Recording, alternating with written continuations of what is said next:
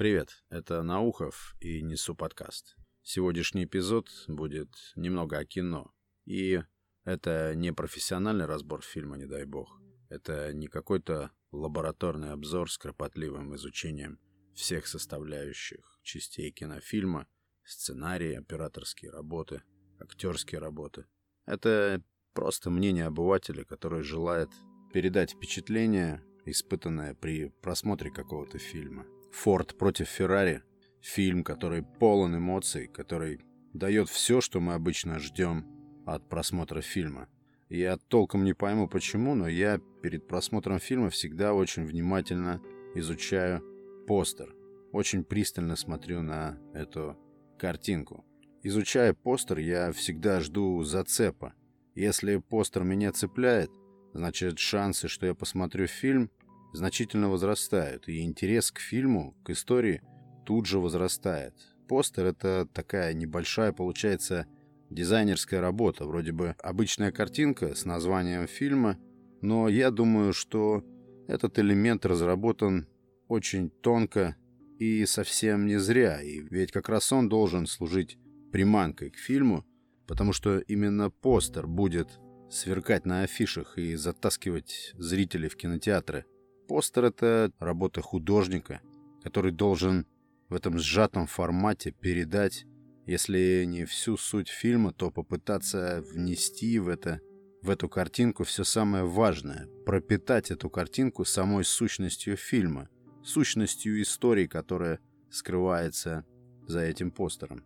И когда я смотрел постер фильма «Форд против Феррари», я увидел двух героев. Я не люблю Деймона. Я не могу себе объяснить причины этой антипатии, но я толком не могу отследить, по каким причинам. Я просто избегаю фильмов с его участием. Ну, есть такой ряд актеров, наверняка у каждого, которым испытываешь какую-то необъяснимую антипатию. И, в общем-то, даже не утруждаешься особо поиском этих причин, просто говоришь «я не люблю Марка Уолберга» или «я не люблю Сашу Петрова». Можно попытаться, конечно, эту тему раскрутить для себя, попробовать проанализировать, потому что, возможно, антипатия к Мэтту Деймону возникает у меня из-за того, что когда-то человек с похожими чертами лица раздражал меня, может, это было в какие-то прежние времена, подсознательно напоминает мне человека, который вызывал во мне неприязнь или, может, просто раздражал. И поэтому у меня такое отношение к нему. Хотя Мэтт Деймон — это видный голливудский парень. Я не знаю, почему мне не нравится. Но второй фигурой был Кристиан Бейл. Я фанатом Кристиана Бейла стал, когда посмотрел фильм «Машинист». По-моему, третьего или четвертого года. Фильм этот стал для меня особенным. Это необычный, я бы сказал, не психологический триллер, а психопатический триллер. Если вы не смотрели фильм «Машинист», я вам завидую. В этом фильме Бейл играет парня по имени Тревор, который является человеком чрезвычайно совестливым, носителем глубокой, настоящей человеческой совести и человеком, которому невозможно не сочувствовать, которого уничтожает эта его же собственная совесть. В фильме очень ярко показана способность или свойство совестливых людей уничтожать самих себя без остатка, по той причине, что они согрешили или совершили проступок или преступление, которое не было искуплено. Для русских людей этот фильм особенный, потому что он очень тесно переплетается с идеями Достоевского – с главной идеей преступления и наказания, с Роди Раскольниковым. И автор фильма показывает почтение русскому классику. Также шокирующим фактом для меня было то, что Кристиан Бейл сбросил 30 килограммов для того, чтобы сниматься в этом фильме. То есть совершил такой невообразимый подвиг, невероятное, немыслимое самопожертвование ради создания киношедевра – но Кристиан Бейл не имел никакого избыточного веса, по большому счету, до того, как начал готовиться к съемкам. Это был атлетически сложенный парень, мужчина, лет, наверное, 30. Я даже не представляю, где он взял эти десятки килограммов. Но он от них избавился, и на съемочную площадку его буквально вносили на руках. потому что он внешне напоминал узника Бухенвальда. Кожа, кости, впалые щеки, торчащие скулы, глубоко утопленные глаза, пустые, совершенно изголодавшиеся. Отовсюду торчат кости, тазобедренный сустав просто обтянут кожей, острые плечи. Он стал каким-то невероятно страшным, горбатым. И, в общем-то, это был скелет, натуральный скелет. Кристиан Бейл стал буквально, на мой взгляд, каким-то существом человекоподобным. Нет, это не исхудавшее тело, это иссушенное тело. Таким самопожертвованием, таким подвигом Бейл показал миру, что происходит с человеком, совершившим грех и никак не искупившим его. Что человек теряет сон, теряет аппетит, совершенно ничего не ест. Что человек начинает заблуждаться в собственных галлюцинациях. Что возникающие в его голове параллельные реальности наслаиваются одно на другое, и жизнь оборачивается полным кошмаром, каждодневным кошмаром, страхами и мыслями о совершенном преступлении и полностью согласуясь с идеями Федора Михайловича страстным ожиданием искупления этого греха, наказанием. Да, меня потрясло, что актер это оказывается не просто человек, который купается в лучах славы, и вся его работа это красоваться в кадре и раздавать интервью, демонстрируя профессионализм ремесла. Но это еще и такая жертва обычного человека. Очень я был впечатлен и фильмом этим, и актером, и потом, как обычно это бывает, решил полазить по фильмографии Бейла, но, к сожалению, ничего больше подобного там не нашел. Был еще фильм «Боец», фильм про двух, по-моему, сводных братьев десятого года, где Бейл играет старшего из братьев, и является духовным учителем, вдохновителем своего младшего брата. Также показан конфликт между братьями, и этот младший брат, боксер, заявляется на участие в каком-то турнире. Там что-то связано с острой нехваткой денег и вот этими боями, которые могут эти деньги принести. И, конечно же, все это связано с тем, что это последний шанс. Классическая спортивная драма. Но Бейл там сыграл спивающегося или скалывающегося, я точно не помню, но с остальным стержнем внутри, с азартом движения к цели и даром вдохновлять своего брата на победу. Потом был фильм «Обещание». Если не ошибаюсь, в этом фильме затрагивается исторический факт геноцида армян в Турции. Но в дни, когда мне попался этот фильм, я переезжал с одной съемной квартиры на другую, и Свой вот этот бытовой стресс я решил снять, увидев афишу с Кристианом Бейлом и этот фильм «Обещание». И вот этот фильм пришелся как раз на период адских моих мытарств. Но в итоге на этом фильме я опился пива и просто уснул. И проснулся только тогда, когда зажегся свет в кинотеатре. Этот фильм мне показался очень нудным, несмотря на очень тонкую и глубокую тему. И я не понял, что там делал Кристиан Бейл. И вот я вижу снова его на постере к фильму «Форд против Феррари».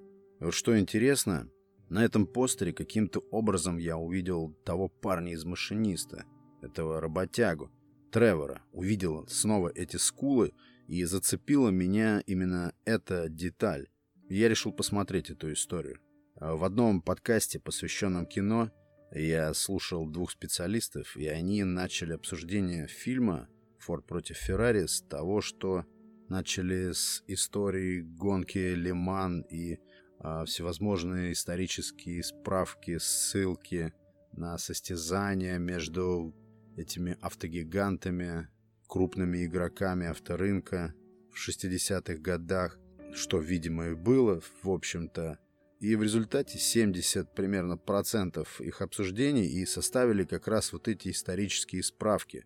Справки о героях, я бы хотел сказать о совершенно другой стороне этого фильма. Я бы сказал, что этот фильм о людях, которые до своего зрелого возраста, до серьезного, почтенного возраста не утратили способность оставаться детьми, мальчишками, не утратили наивности, амбиции мальчишечьи, настоящих гонщиков. И все это, конечно, замешано на бешеном азарте этих людей, на одержимости – на лютые страсти.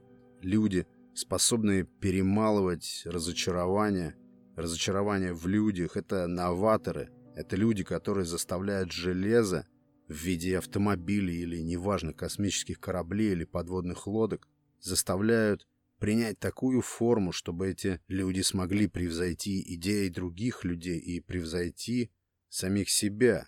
Это фильм о людях и о машинах, которые находятся в страстной связке друг с другом. Это фильм о бешеном азарте в первую очередь. В центре фильма настоящие мужики. Майлз этот гонщик, именно тот, которого играет Кристиан Бейл. Образец целеустремленности – который прошел Вторую мировую на танке и сохранивший этот резвый мальчишечий разум. Ну и, конечно, гонки, конечно, состязания, конечно, противостояние. Фильм буквально соткан, сплетен из переживаний и эмоций, и обыкновенной радости от прорыва, от побед и дружбы. Фильм также о настоящей мужской дружбе, которая строится на конфликте, Настоящая мужская дружба только и строится на конфликте, на противостоянии умов, характеров и устремлений. Только так зарождается дружба. Также фильм на меня произвел впечатление еще одним очень важным, громадным аспектом. Этот фильм я расцениваю как гениальную, широкую промо-акцию компании Ford. Когда я вижу в названии чего-либо или в заголовке имя какой-то компании, то автоматически мозг начинает искать связь с тем, что кто-то желает продвинуть какой-то продукт или освежить в памяти людей информацию о каком-то товаре или торговой марке. А как иначе? Здесь в названии упоминаются две торговые марки. Но я стал размышлять в таком русле, что в наши дни э, Ford и Ferrari не конкурируют. Это ягоды совершенно разных полей. Компании, которые находятся в разных конкурентных плоскостях. И репутация Ferrari – при упоминании в противостоянии с Фордом никак не пострадает. А Форд сейчас наши дни, опять же рассуждаю как обыватель, не как эксперт, сталкивается с огромной конкуренцией. Это и корейские машины, и китайские, и японские, извечные немецкие конкуренты. Таким фильмом Форд мог бы показать планете кто есть кто. Компания, недавно возникшая 10, 15 или 20 лет назад, как те же корейские или китайские, Похвастаться такой историей не могут, тогда как есть старожилы рынка, компании с великой историей, и, как говорит потомок Генри Форда в фильме «Форд против Феррари», компании, которые победили во Второй мировой войне, не больше, не меньше. Так он определяет масштаб своей компании. Такой фильм может сыграть огромную роль в укреплении конкурентных позиций Форда в мире и, может быть, даже повышению продаж. Наверное, это невозможно посчитать, это просто мое мнение, как я все это вижу. Хотелось бы также рассказать попутно об еще одном гениальном рекламном приеме в кино. Это фильм «Yesterday», также 19 года. Этот фильм, естественно, о Битлз в глобальном смысле, а в узком смысле фильм о певце, неудачнике, который мечтает стать звездой, играет свои сомнительные песенки на всевозможных странных музыкальных фестивалях детских. Такое обаятельное лицо индуса. У парня этого есть подружка, которая является его менеджером и потихонечку так в него влюбляется, которая вселяет в него надежду, мотивирует его, но, как мне показалось, одновременно с этим понимает, что он лузер.